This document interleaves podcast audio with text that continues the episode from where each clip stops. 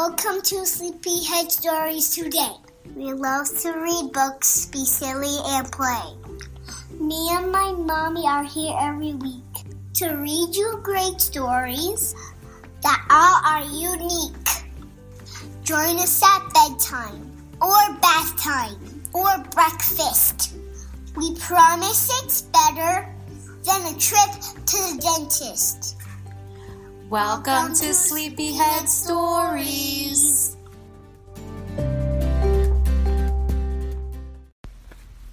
Where are you going? Come, come back here. No! Say hello. No! Guys, hello. We are coming to you from our new home, and we realized that we were late releasing a Sleepyhead story because we've been unpacking and we don't even know what day it is. right? I'm not here. Oh, she's not here. I forgot before we started to record, she told me just act like she's not here, and I forgot. Sorry, guys. Conchetta's not here. Okay? But everything is going great. We are we've made it to our house in South Florida. Conchetta started kindergarten.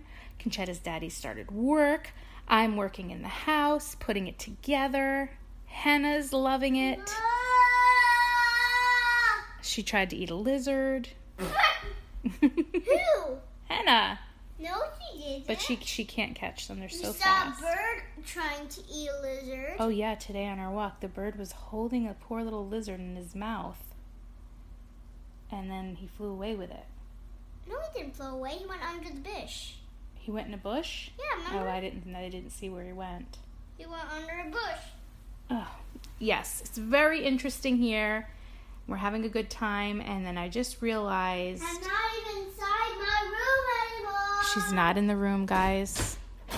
I, she told us she wasn't here, but then she started talking. It's very confusing for me. so, we are going to read a book for you today from the Peter Rabbit series again. We are almost done with the series. I apologize if I've gone out of sequence. I might have skipped a book in the between, I'm not sure.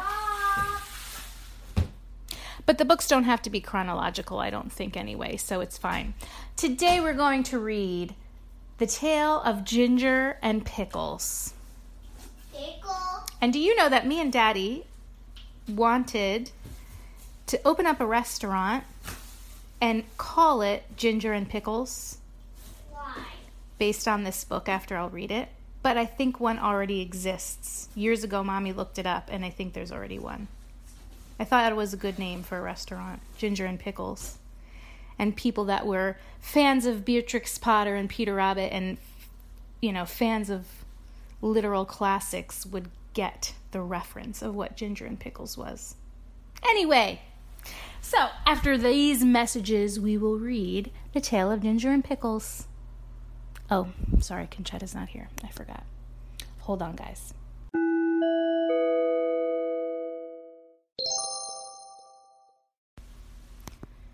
All right, guys, here we are with the story The Tale of Ginger and Pickles. Dedicated with very kind regards to old Mr. John Taylor, who thinks he might pass as a dormouse. Three years in bed and never a grumble. Once upon a time there was a village shop. The name over the window was Ginger and Pickles. It was a little small shop, just the right size for dolls. Lucinda and Jane Doll, their cook always bought their groceries at Ginger and Pickles. The counter inside was a convenient height for rabbits. Ginger and Pickles sold red, spotty pocket handkerchiefs at a penny three farthings. They also sold sugar and snuff and galoshes.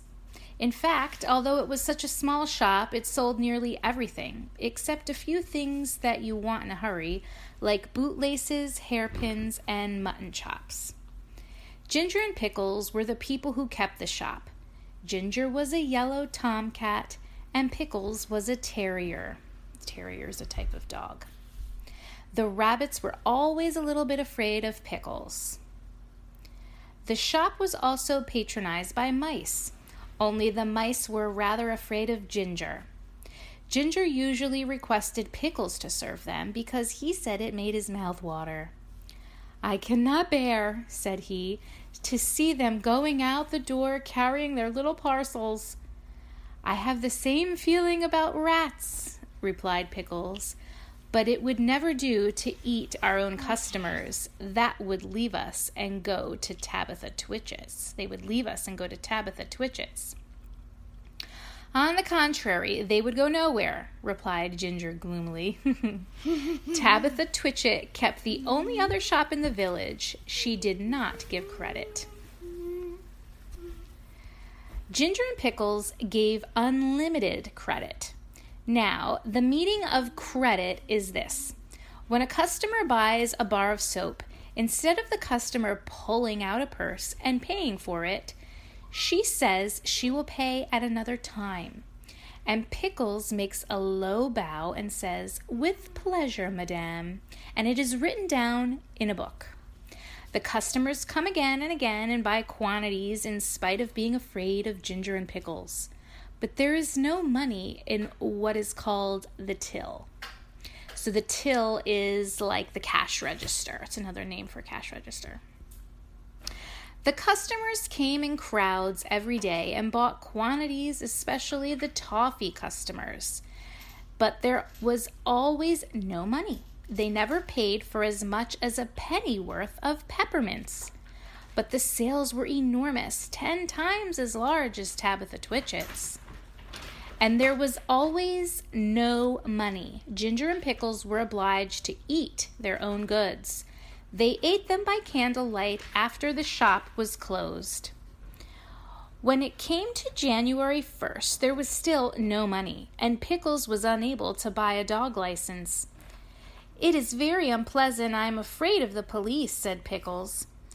It is your own fault for being a terrier. I do not require a license, and neither does Kep the collie dog.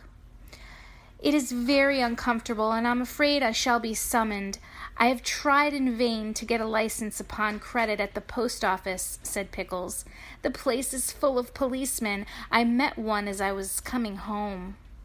Let us send in the bill again to Samuel Whiskers, Ginger. He owes twenty-two dollars for bacon. I do not believe that he intends to pay at all, replied Ginger. And I feel sure that Anna Maria pockets things where all the cream crackers have gone, I don't know. Have you eaten them yourself? replied Ginger. Ginger and Pickles retired into the back parlor. They did accounts. They added up sums and sums and sums. Samuel Whiskers has run up a bill as long as his tail. He has had an ounce and three quarters of snuff since October. What is seven pounds of butter at one third and a stick of sealing wax and four matches? Send in all the bills again to everyone with comps and rep- replied Ginger. So basically, what they're trying to do is figure out who owes what and how they can get them to pay for it, basically. After a time, they heard a noise in the shop as if something had been pushed in at the door. They came out of the back parlor. There was an envelope lying on the counter and a policeman writing in a notebook. Pickles nearly had a fit. He barked and he barked and made little rushes. Bite him, Pickles, bite him, spluttered Ginger behind a sugar barrel. He's only a German doll. The policeman on writing in his notebook. Twice he put his pencil to his mouth, and once he dipped. Oops, sorry. And once he dipped in the trestle. Pickles barked till his voice was sore, but still the policeman took no notice. Hmm. He had beady eyes and his helmet was sewn on with stitches. So the policeman walked in, but he was only a doll. He wasn't a real policeman. At length, on his last little rush, Pickles found that the shop was empty. The policeman had disappeared, but the envelope remained. Do you think that he has gone to fetch a real live policeman? I am afraid it's a summons, said Pickles. No, replied Ginger, who had opened the envelope. it is the rates and the taxes. This is the last straw, said Pickles. Let's close up the shop. They put up the shutters and left, but they have not removed from the neighborhood. In fact, people wish they have gone even further. So they decided to close up shop because the letter that was left by the little doll policeman was actually money they owed in taxes and they can't afford it. So they shuttered the place up, and um, but people in the neighborhood seem to be missing them. Missing what? The store that they would go to all the time. Ginger is living in the Warren. I do not know what occupation he pursues. He looks stout and uncomfortable. Pickles is a, at present a gamekeeper. The closing of the shop caused great inconvenience. Tabitha Twitchit immediately raised the price of everything a half a penny, and she continued to refuse to give credit. Of course, there are the tradesmen's carts, the butcher, the fisherman, and Timothy Baker. But a person could not live on seed wigs and sponge cake and butter buns, not even when the sponge cake is as good as Timothy's. After a time, Mr. John Dormouse and his daughter began to sell peppermints and candles, but they did not keep self-fitting sixes, and it made it takes five mites to carry one seven-inch candle. Besides, the candles which they sell behave very strangely in warm weather. They melt and Mrs. Dormouse refused to take back the ends when they were brought back to her with complaints. And when Mr. John Dormouse was complained to, he stayed in bed and would have said nothing but very snug, which is not the way to carry on retail business. So, everybody was pleased when Sally Henny Penny sent out a printer poster to say that she was going to reopen the shop Henny's opening sale, Grand Cooperative Jumble, Penny's Penny Prices, come buy, come try, come buy. The poster really was most enticing. What does, what does enticing Enticing means like the poster was everybody really it made everybody excited for the opening of the shop again. There was a rush upon the opening day. The shop was crammed with customers, and there were crowds of mice upon the biscuit canisters. Sally Henny Penny gets rather flustered when she tries to count out change, and she insists on being paid cash, but she is quite harmless. And she has laid in a remarkable assortment of bargains. There is something to please everyone. And that is. Oh, Bless you. No, went away. that is the end of the tale of Ginger and Pickles. Mm. So you see, everybody loved them because basically mm. they gave everything away for free. Mm. And nobody ever paid them for their stuff. Mm-hmm. Mm-hmm.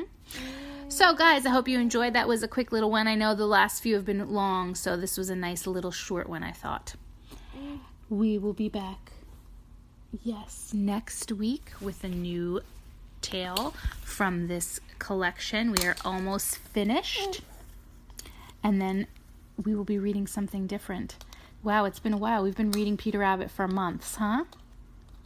Mm. Mm, somebody's tired. All right, guys. Good night. Have a great week. Bye. Bye.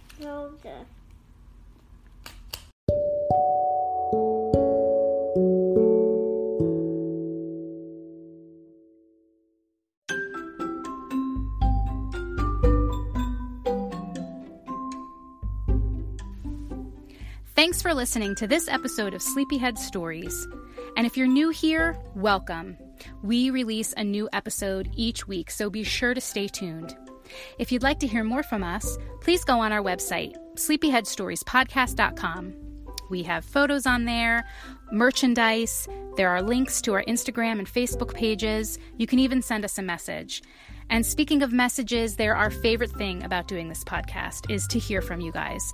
You can even find a link in the show notes and you can send us a voice message that we can publish on a future episode of Sleepyhead Stories. Guys, thank you so much from the bottom of our hearts. We love doing Sleepyhead Stories and we love sharing books with all of you.